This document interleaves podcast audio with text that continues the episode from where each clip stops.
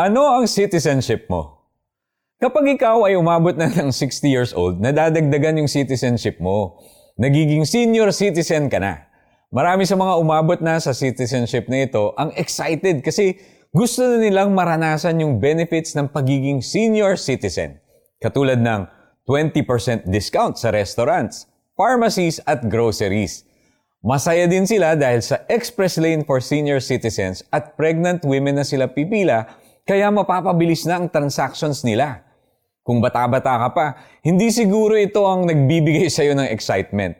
Ang citizenship siguro na tinatarget mo eh American citizenship o di kaya Canadian citizenship. Hinahangad mo siguro ito dahil naniniwala ka na ang pagiging citizen ng mga bansang ito ang mag-aangat ng iyong buhay. Wala namang masama dito. Pero may isang citizenship na binanggit ang Bible na mas dapat nating pagtuunan ng isip. Sabi sa ating verse today, tayo ay citizen of heaven o mamamayan ng langit.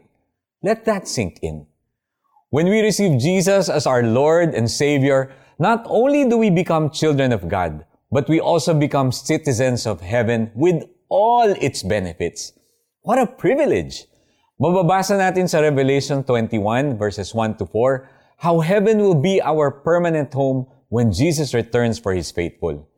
Ang pinakamatinding pangako ay yung sinabi sa verse 4, At papahirin niya ang bawat luha sa kanilang mga mata.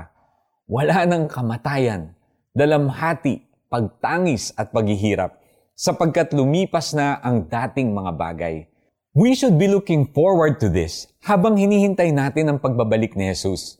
Ito ay isang pangako na nakasulat sa Bible na nakakapagbigay ng lakas sa atin para malampasan ang challenges at difficulties ng buhay sa mundong ito. Maranatha. Let us pray. Panginoon, napakaganda ng inihanda ninyo sa amin sa mga minamahal ninyo. Nais kong makasama kayo sa inyong kaharian. Tulungan ninyo ako na palaging maging tapat sa inyo at sa salita ninyo. Sa pangalan ni Jesus, Amen.